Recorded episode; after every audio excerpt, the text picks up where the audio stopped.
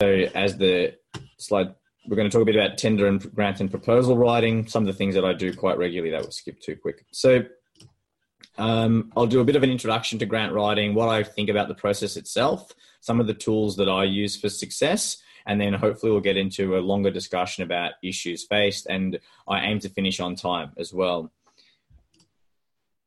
These are all my contact details. If you want to take a screenshot of this or a photo, you can. And I'll go back so you can if you want to, but I'll send out the slide deck with the presentation if you ask for it, uh, with an email after the presentation if you ask for it. So later on. Uh, yes, like I said, take photos, etc. I don't mind. My main thing is if you do take them and you share them on social media that you tag me. That's the only thing that I ask for. If you haven't already noticed, I talk quickly. So uh, if I talk too quickly, pull me up, let me know that I've talked too fast, um, and I'll try to slow down. But like I said, this is being recorded. It might end up on social media. So if there's something that you don't want included on that, let me know. I'll send around a link to the video before it goes up, so you'll have an opportunity if you want to to re to go through it again. Um, and if I don't hear anything back, I will sh- assume everything's okay. So you'll have an opportunity now if you want to to say don't put something up, or an opportunity later to say don't put something up. Um, I think that's it. If you have any questions throughout any part of the talk, please interrupt. Um, so some of you might have already seen this before. This is me when I was doing my PhD at Monash University. Uh, partway through, I decided that I didn't want to do a PhD for lots of different reasons. The main one being what I felt was the amount of effort that I needed to put in for the amount of return I got. So I decided to take off my lab coat and wear a suit coat instead. And so now the way that I describe myself primarily is helping people answer the question, what next? So I work primarily with people with PhDs or people getting their PhDs, helping them work out what it is that they have that someone else might want. So a lot of that work ends up being computer type work. So I'm typing up documents for people or helping them type documents. Uh, a lot of people ask for help getting money. So money could be for grants, like we're going to discuss today, but it could be for a job or it could be in a proposal. Uh, but all of these things have the same theme, which is how do I understand what I want and what other people want from me, and that intersection being the relevance. How do we get that across? Um, as I was saying to Mitchell before, um, I do other things besides this. One of the things is drums. I've got a drum lesson later today. Um, so one of the things that I like to do in my presentations, if we've got time, and I think we definitely do today, is ask other people to tell the group about a little bit about themselves and to include something interesting. So, like I said, uh, I play the drums as well. I've got an electronic drum kit, and I'm a uh, middle-aged man filling out his boyhood fantasies. So, uh, Mitchell, you're next in line if you could tell the, group a bit about yourself and uh, something interesting as well. Sure. Um, so my name's Mitch. I just recently graduated with my PhD from Monash University, just uh, very similar to Richard here. Um, and I'm just on currently on the hunt for postdoctorate positions. So I'd like to keep my lab coat for a little bit longer. um, so this this uh, webinar is very applicable to uh, my future interests, I guess. Um, and one interesting thing about me, I guess, is I enjoy scuba diving. Nice. How long have you been doing that for? Uh, sort of just beginner at the moment. Oh. Yeah, kind of got involved in uh, scuba diving in the Great Barrier Reef. So it's going to get expensive quick. It's yeah, it's it's an expensive hobby. So. yeah. Great. Thanks, Mitch. Uh, Kay?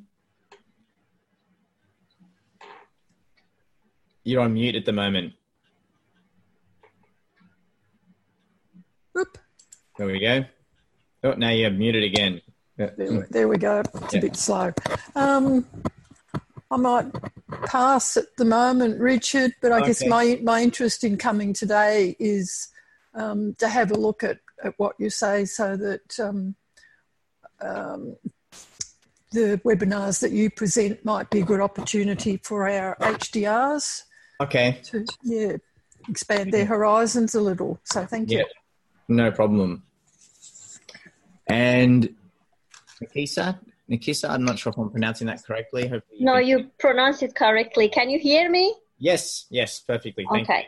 Um, yeah, so I did a postdoc um, last year, and yes. um, then I'm looking for another opportunity. I just found a lab um, that I could put um, through the applications through, but I just need to know how to write it to yes. get money in. right. I'm not sure that we'll be able to address everything in this 45 minutes or now half an hour, but I'll do my best to give you some tips on how you might be able to do that. And what's something interesting about yourself?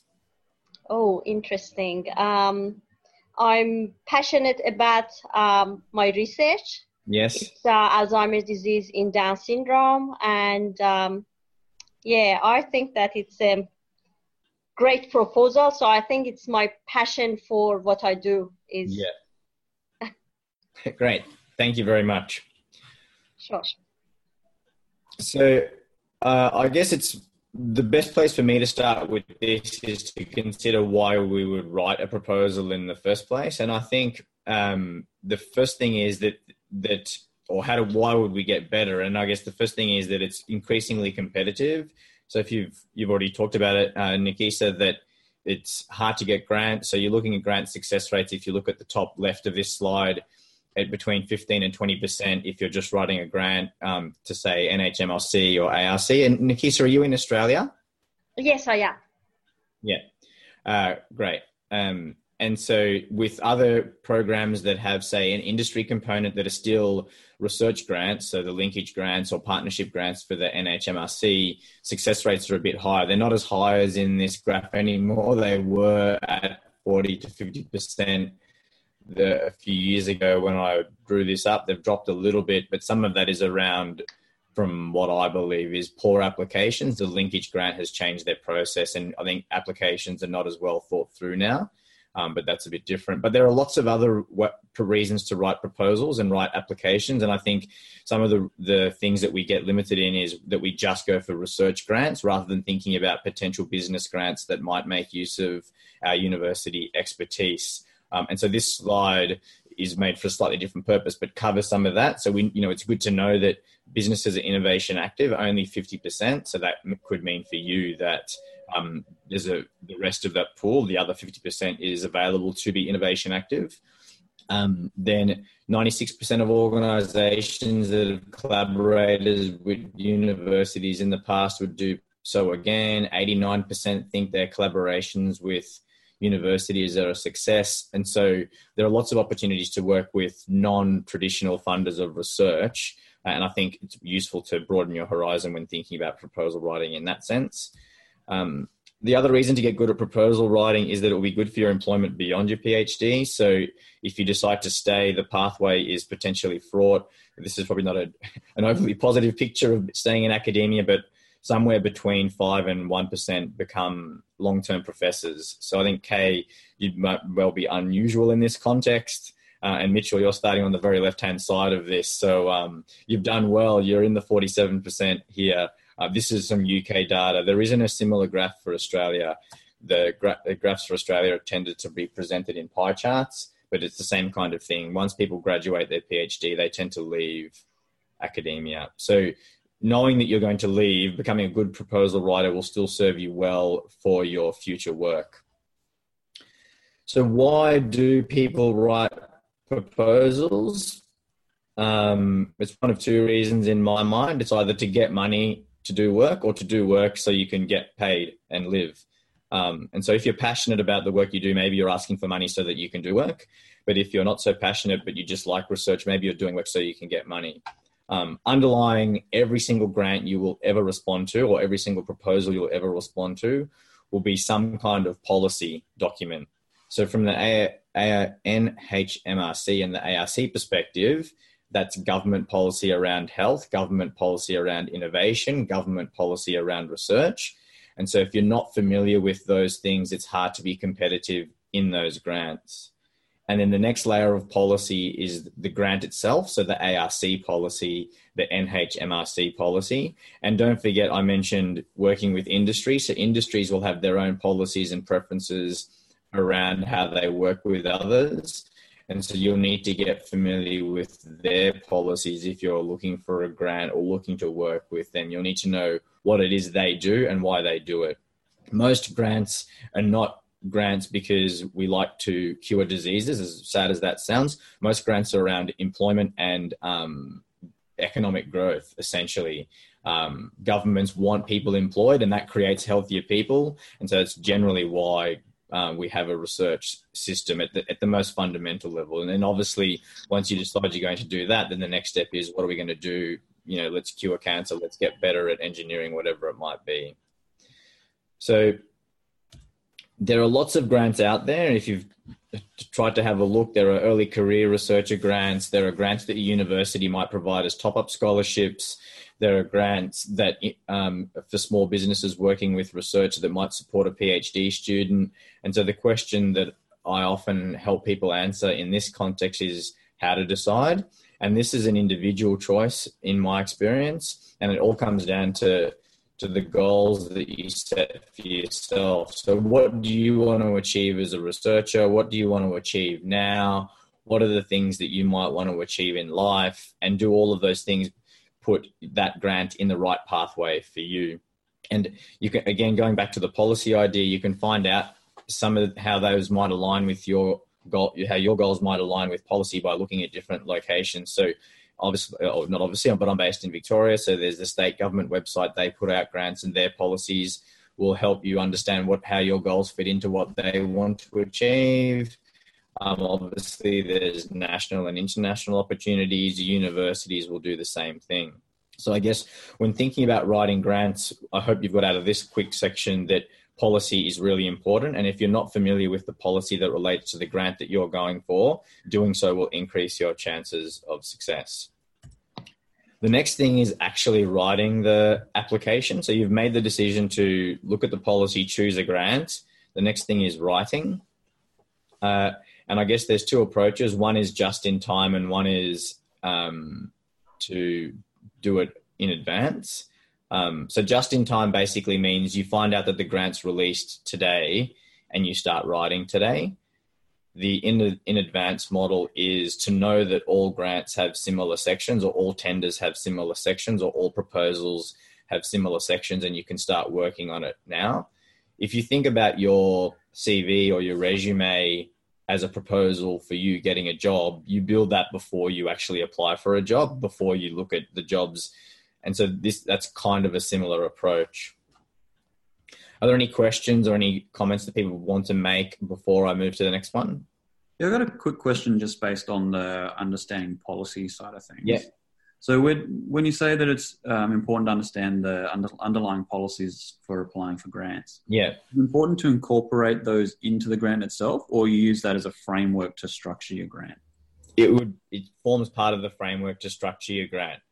Okay. So, um, for example, knowing that the reason why local so the, the, best example that i can come up with is local government or state government as well often put out grants that encourage universities to collaborate with industry. Okay. and they are not interested in university industry collaboration per se. They're interested in jobs created. And so, if as an industry partner, for example, you're saying you're going to make a million dollars versus your competitor saying they're going to make a million dollars and then hire 10 people, the one who's going to hire 10 people will win out over the one who's just going to make a million dollars because the government would prefer to pe- see people employed almost regardless of what they do. And obviously there are ethics and other policies but that's important to know what the underlying thing is that they're trying to solve. Right yeah. Yeah. So all grants are trying to solve a problem. And so knowing the policy position helps you identify that high level problem that the government is trying to solve. Yeah. Yeah. So, like I said, you can do it just in time or you can do it in advance. And there's no perfect way. And like if I use the CV example, for all the jobs that you apply for, when you put your CV forward, you don't put the same CV forward regardless of the job. You'll revisit your CV, you'll make adjustments, and the same with with a grant. So you, no matter what, doing it in advance or just in time, there'll still be an iterative process. But these these four components here are the four things that you'll probably find in every single grant or proposal. So you'll need to justify why this project, what you're doing um, for that piece of work, why you or why the team, and how you're going to do it. And these all will need to feed into each other. So when you talk about what you're doing, you'll probably talk about yourself and how you're an expert in that thing. Um, when you talk about this project, you might talk about the experience that you've had doing pr- similar or previous projects, or how this project builds on previous work that you've done. And again, when you're talking about how we're doing it, you might link into what's currently available, what currently is best practice, why ABC is better than ACB, etc. So those I think are the fundamental fundamental components of any proposal that you will write. And so if you wrote some of this stuff in advance, knowing the kinds of work that you want to do and what you want how you want to do it, that'll help you express that more effectively later on when it comes to actually responding to a real proposal. Of course, there are many more sections than just these four. So, in many grants and many tenders and proposals, you need to talk about how you're going to communicate to your stakeholders, to the people that you might survey if you're doing um, anthropological research, to the people that you're working to, what's in scope and what's out of scope. Um, so that means essentially what you will do and what you won't do. Um, you'll need to talk about how you will not just communicate with your stakeholders, but who they are, You'll need to talk how the, about how the different parts of the project come together, particularly if it's a long term thing. Quality should be covered. The expertise of other members of the team should be covered. The cost, obviously, will need to be covered. Um, what you'll need to make it successful will need to be covered.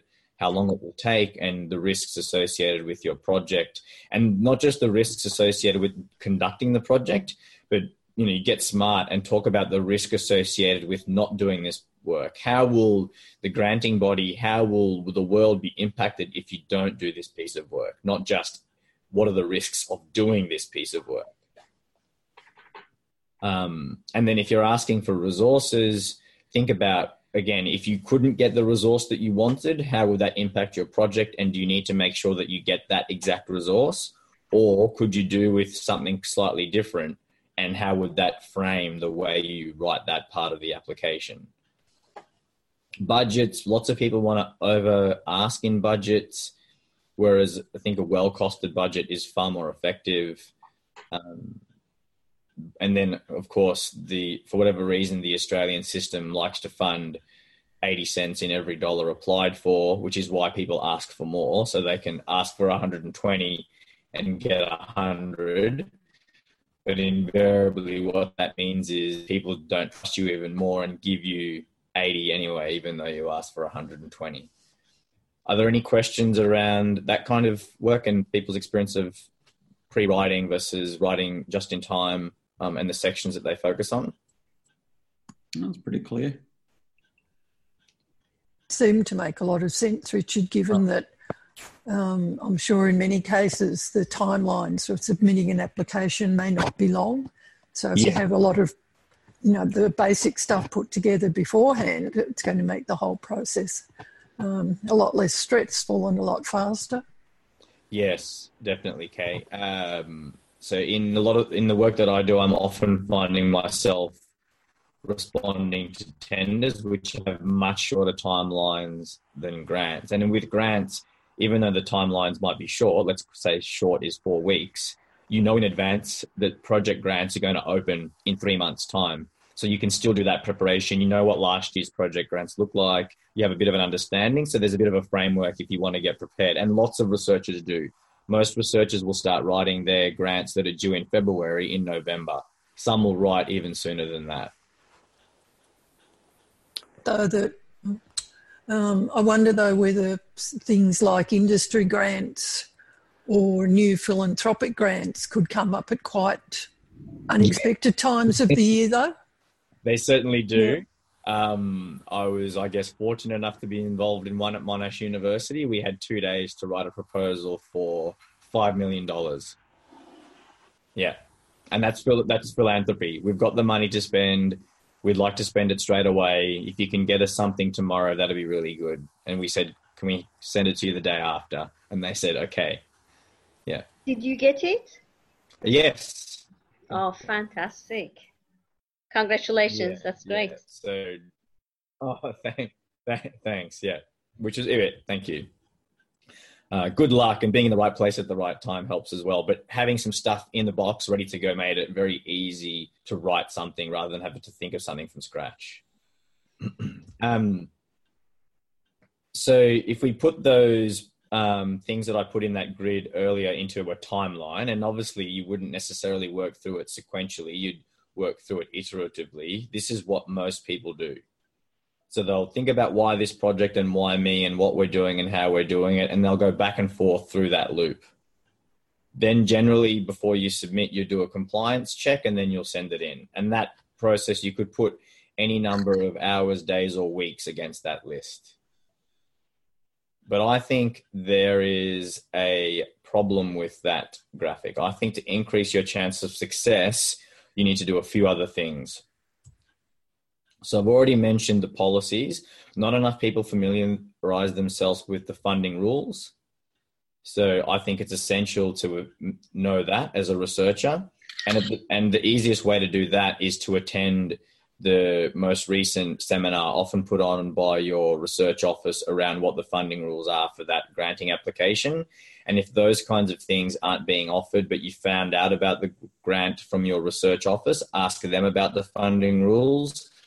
And failing that, everyone can read. And unfortunately, it's a bunch of boring reading coming up to familiarize yourself with the rules, but that's essential. I know lots of people who have failed grants simply by not reading the funding rules and just going headlong into an application, not knowing that things have changed or are different to last time. The next thing, because now you know the funding rules, the next thing is to include in your iterative loop the compliance checking.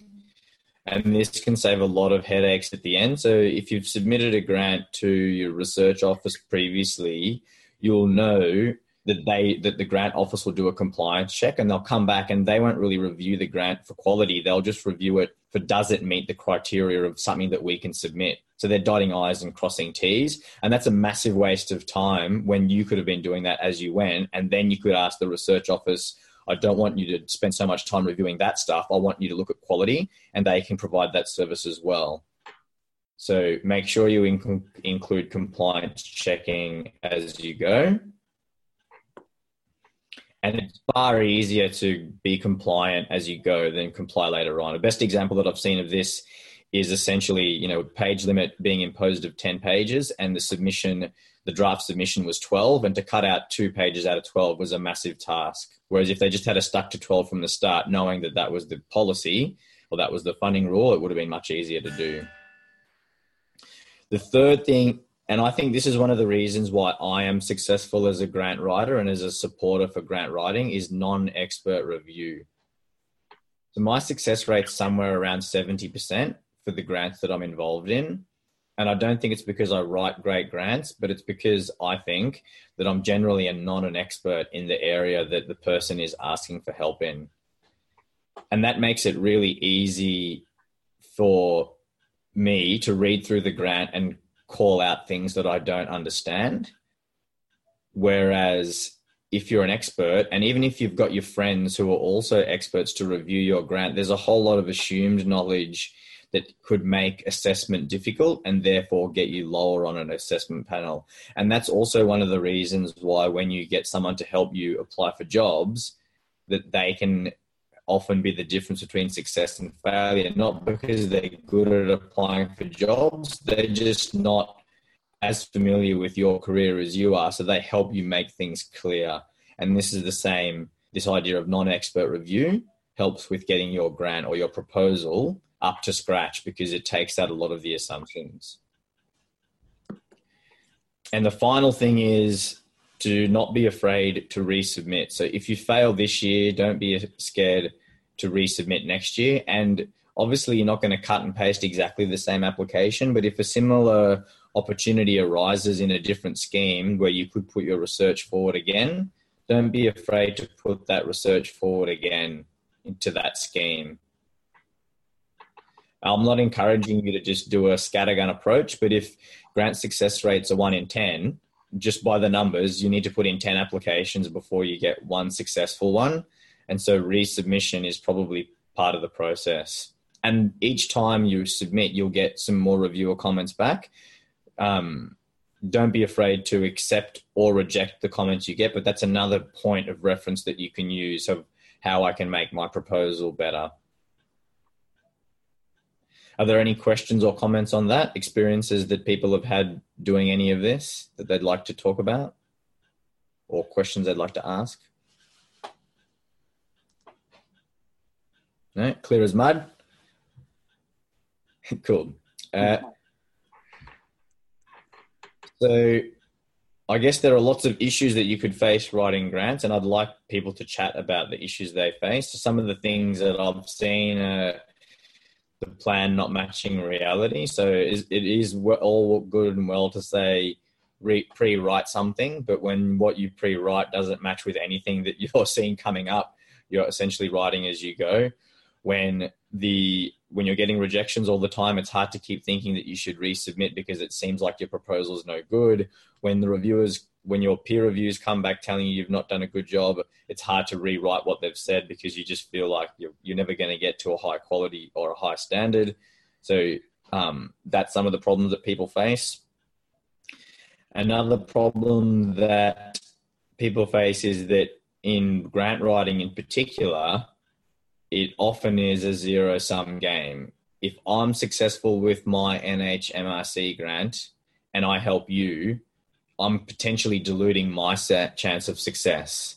And I, I don't like that that is what happens, but it is the reality. And so sometimes people are reluctant to help because they feel like not helping someone else makes sure that they are higher in the pile. I hope that we don't do that as a society. I'd like to think that as a research collective, we help each other out, but that is some of the problems that people face where getting good peer review is hard because those who sometimes the people that you'd like to review grant won't. What are some of the other issues that people have faced writing their grants and putting their proposals together um, that you'd like to ask? We've got at least uh, 10, five or 10 minutes where we can discuss your problems now.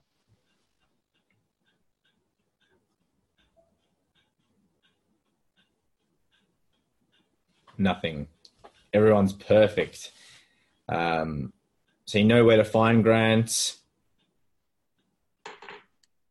Well, I guess um, coming from a new ECR, I guess an ECR perspective, and, and trying yep. to find the most um, applicable and probably the best chance grants at um, at going through, where would, where would be yep. the best place to start? Because for someone who's, I guess, interested in moving fields from um, from where I started my PhD, yeah, presumably that's going to be an underlying um, difficulty in trying to land future um, funding. Is, is yeah. that is that correct, or am I sort of making this sort of thing up?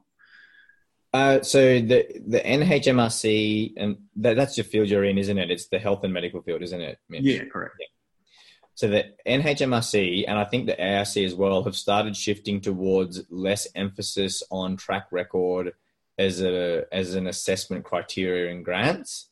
Okay, so good. the idea of changing field should be less of a problem, but that doesn't mean it won't be. Yeah, of course. Um, and I believe the first time that that they've tried that was the grant round we've just been through. So we're not really even sure of what the outcome of that will be because we won't know who was or wasn't successful until the end of this year. Yeah. Um, so I hope that answers your second question. Your first question about where to go and what to look for. So you're still an employee or an affiliate at Monash Uni? That's correct, yes. Yeah. So I would go to your to the research office and have a conversation with them about what kinds of things you could apply for and you should apply for. And there should be two categories of grant. One will be like an early career researcher grant that or a fellowship that is like a bridging fellowship that tides you over between the end of your PhD and your a, a larger grant or a, a, larger piece of employment. Yep. The second is a standalone research grant, which you may or may not be um, competitive for, and they will be able to give you some advice on that, looking more closely at your track at your track record, at what you're putting forward, at where you hope to work, um, etc. Okay. But the research office at any university should be able to help you identify good research grants that are good to start with, and both internal and external ones. So Monash has a number of grants for the for people in your position. Okay. Excellent. I'll, I'll look into that. And rest assured, they'll be competitive. That knowing about them doesn't guarantee success, but yeah, not knowing about them means you can't you can't win one. Yeah, yeah that's right. Yeah. yeah. The um, Monash and I think most of the universities also have access to something called, depending on the institution, research professional or research intelligence, which actually lists probably every grant anywhere or sorry, and philanthropic sources as well that would be available. So again, just flipping through that might give you ideas too, Mitchell, particularly if you're looking at perhaps changing your changing your particular field. Okay. Yeah, yeah. great. Um, thanks. Yep. I'll, I'll, look into that as well. Yeah. Again, the, your research office would know what it is, yep. but usually you'd just be able to access it through your um, university login. Okay. So, yes. And uh, so I presented it um, at Monash University a few weeks back, and they were talking about research professional. So definitely they've it, they've got it, and you can set profiles up and things that notify you about when things open, when things close, what's coming available, what's new, etc. So if you're into automation and you're happy to manage those kinds of notifications, that that might be useful as well. Okay, that would be yeah very handy, I think. Yeah. Well, thank you for that.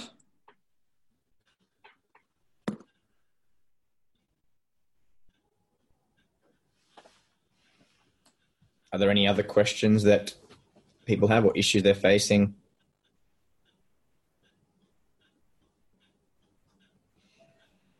No, that was really helpful, Richard. Much, much food for thought, I think.